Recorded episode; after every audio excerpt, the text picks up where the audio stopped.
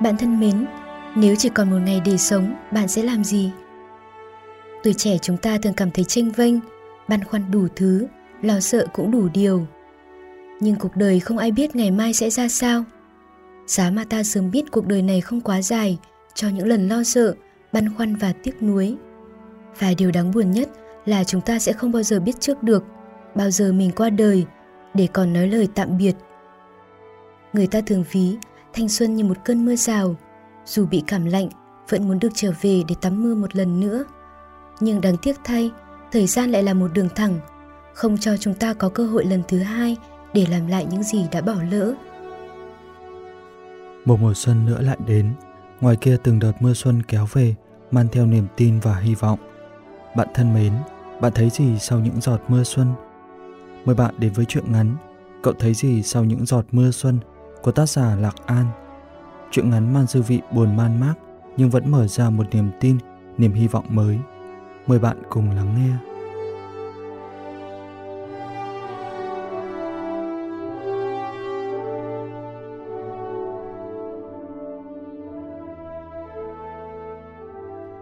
Giá như chúng ta biết được khi nào mình chết, để nói lời tạm biệt thì hay biết mấy. Tôi nói khi tôi và Vũ ngồi trên cây cầu, nối liền hai đầu thành phố và ngắm hoàng hôn trải dài trên mặt sông lấp loáng. Mỗi khi nhìn cảnh tượng này, tôi luôn có một cảm giác tiếc nuối, như thể mặt trời đang phải kết thúc cuộc hành trình của mình, dẫu còn nhiều điều dây dứt. Tôi kể cho Vũ nghe về cảm giác đó, với hy vọng tìm kiếm một nỗi buồn chung trong những ngày cô đơn của tuổi trẻ. Nhưng trái với mong muốn của tôi, Vũ chỉ bảo tại sao tôi cứ phải nghĩ đến cái chết khi mà chúng ta vẫn còn đang sống.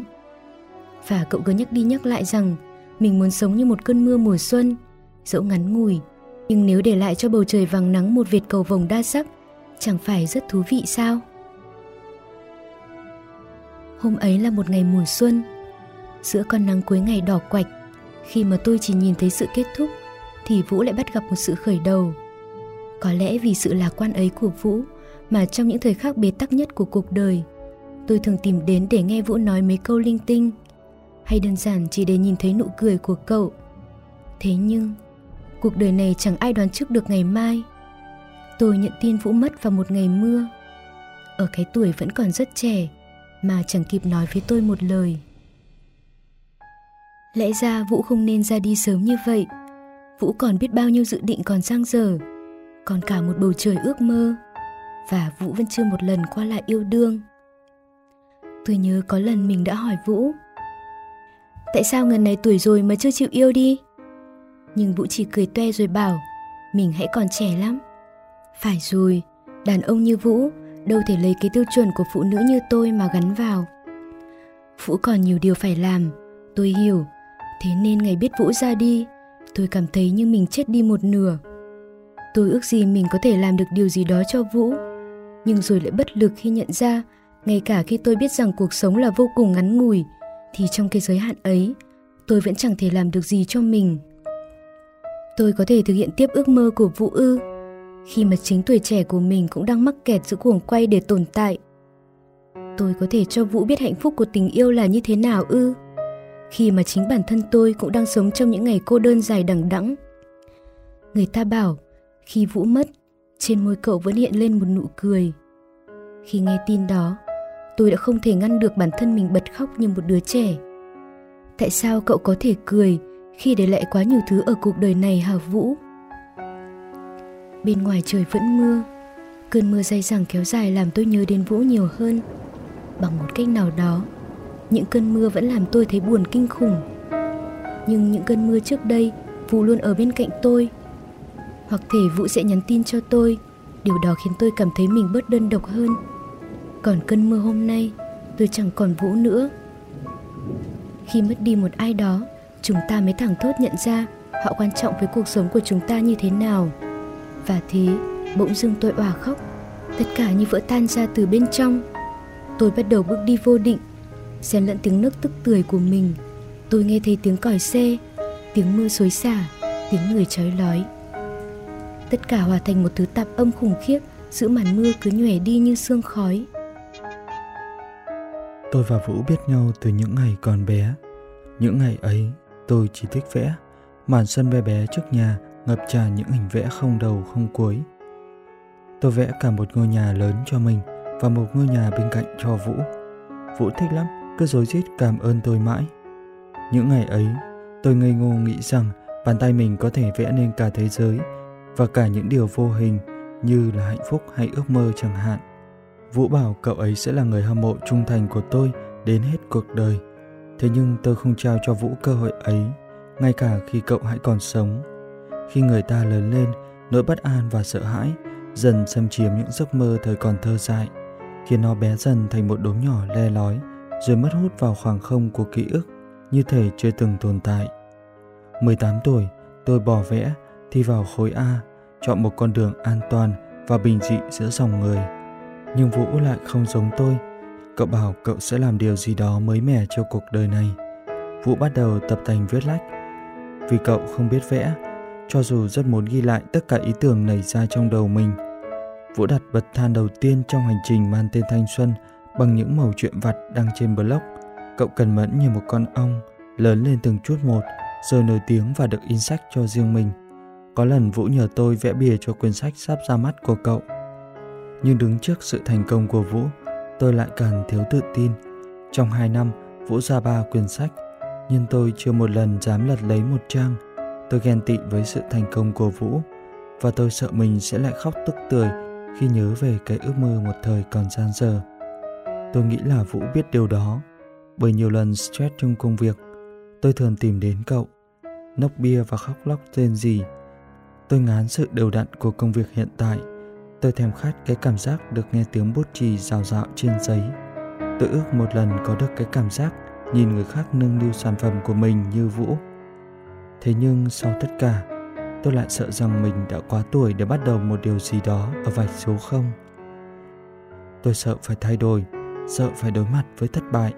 Để rồi cuối cùng, sau một đêm vạ vật khóc than, tôi lại hèn nhát quay về với cuộc sống tạm bợ như một cái xác thức dậy và làm việc ăn và ngủ đều đặn xoay vòng. Nhưng điều đó không tồi tệ bằng việc tôi nhận ra rằng mình bắt đầu thích vũ. Ngay cả nhìn vũ thôi tôi cũng không có đủ tự tin.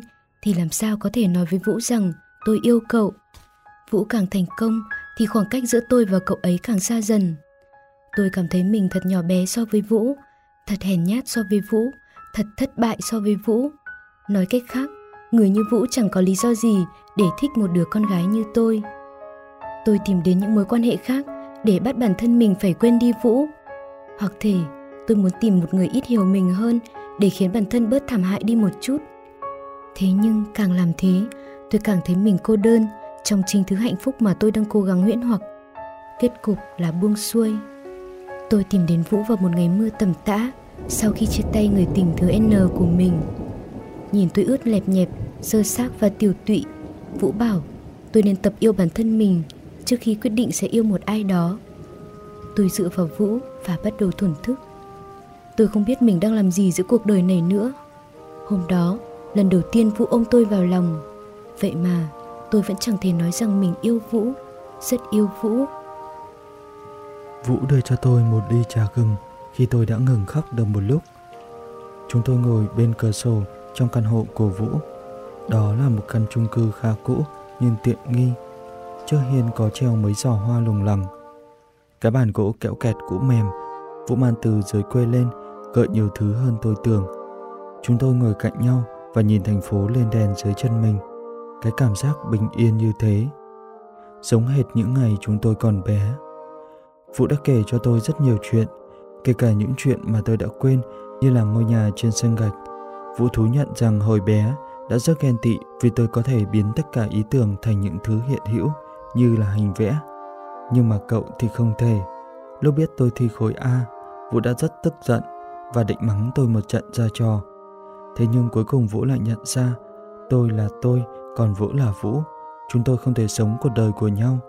Nhưng cuối cùng thì ai cũng muốn mình được hạnh phúc. Cậu biết hạnh phúc là như thế nào không?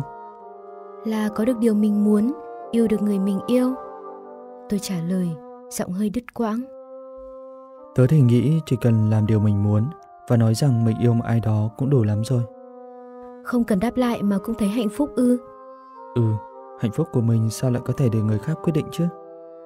Tôi nhìn Vũ và thấy cậu đang mỉm cười, nhưng ánh mắt thì xa xăm, hệt như những ngôi sao ở phía xa bầu trời.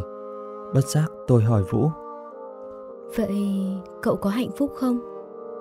Vũ không trả lời liền, nhưng cậu đột ngột nắm lấy bàn tay tôi, rồi xòe ra trước tòa nhà Bisteco sáng trưng trước mặt.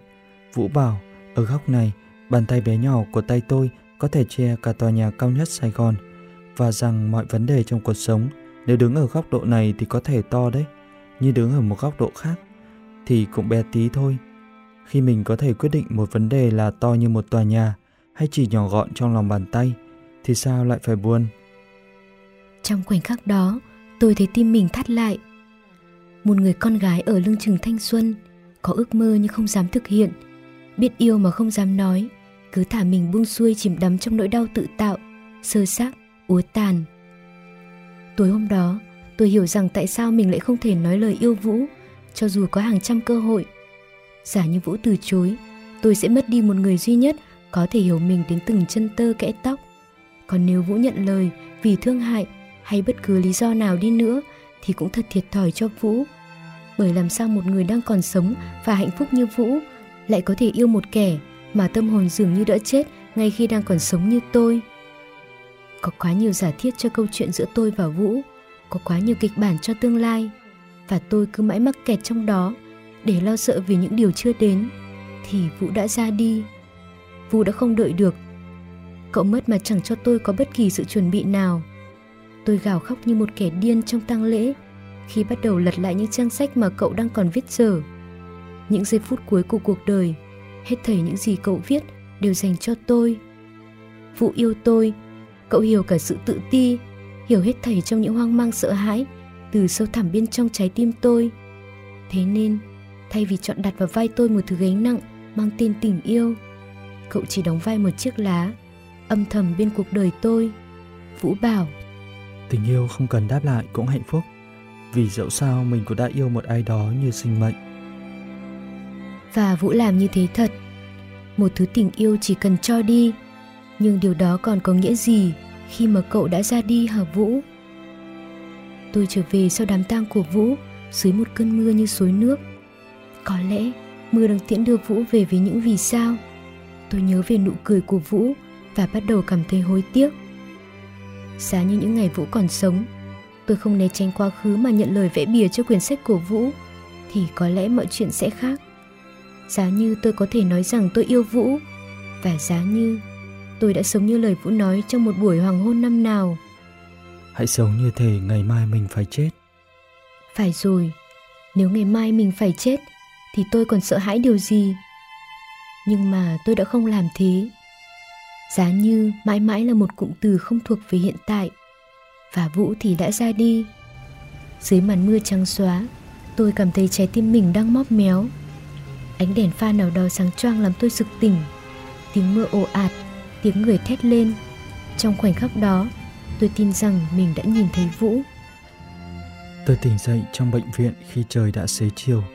Ba mẹ nói rằng tôi bị tai nạn khi đang trên đường từ đám tang của Vũ về nhà. Tôi đã nằm ngủ ba ngày rồi và họ tưởng tôi sẽ đi theo Vũ. Bên ngoài, mặt trời đang giải những tia nắng cuối cùng của một ngày. Tôi không nói với ai rằng hình như mình đã gặp lại Vũ, có lẽ là trong giấc mơ. Tôi nắm tay Vũ đi về phía hoàng hôn, rồi để cậu một mình tiến về bên kia bầu trời. Vũ bảo, kết thúc là một khởi đầu mới. Trong thời khắc đó, tôi đã hiểu tại sao Vũ không cần quan tâm đến chuyện khi nào mình sẽ chết, bởi cậu đã sắp xếp mọi thứ hoàn hảo để có thể sẵn sàng chết vào một ngày mai. Và tôi nhận ra cái chết của Vũ có thể là một điều bất ngờ đến ngột ngạt cho những người trẻ còn đang hoang mang như tôi, thế nhưng đối với Vũ, đó chỉ là một sự khởi đầu. Trên chiếc giường trắng xóa, tôi khóc khi nhớ về Vũ và cuộc gặp kỳ lạ của mình. Vũ không bao giờ bắt tôi phải làm gì, nhưng bằng cuộc đời mình, cậu đã để lại cho tôi nhiều thứ hơn cả. Hết như chính cái tên mang nghĩa cơn mưa mùa xuân của cậu, Yên Vũ. Mình sẽ trở thành họa sĩ, sẽ lấy người mình yêu và sẽ sống thật hạnh phúc. Tôi nói giữa hai dòng lệ tuôn chảy. Bên ngoài, những tia nắng cuối cùng của một ngày đang bắt đầu chết hẳn. Nhưng từ sâu thẳm bên trong, tôi thấy mình dường như sống lại. Bạn thân mến, nếu hôm nay chúng ta vẫn sống, vẫn còn cơ hội để thực hiện những gì mình muốn, thì bạn đừng ngại ngần gì cả, hãy làm theo những gì trái tim bạn mách bảo. Vì cuộc đời không quá dài nên hãy cứ mạnh dạn đến bên người mình yêu, làm điều mình muốn và tận hưởng cuộc sống này nhé. Hãy sống như thể ngày mai chúng ta không còn tồn tại trên đời. Nếu các bạn có những tâm sự, những sáng tác muốn gửi về chương trình, xin mời các bạn truy cập vào website blogradio.vn, đăng nhập và gửi bài. Các bạn cũng có thể tương tác với nhóm sản xuất bằng cách truy cập vào fanpage facebook.com gạch chéo yêu blog Việt. Chương trình Blog Radio được thực hiện bởi Hằng Nga, Tuấn Anh và nhóm sản xuất blogradio.vn. Xin chào tạm biệt và hẹn gặp lại!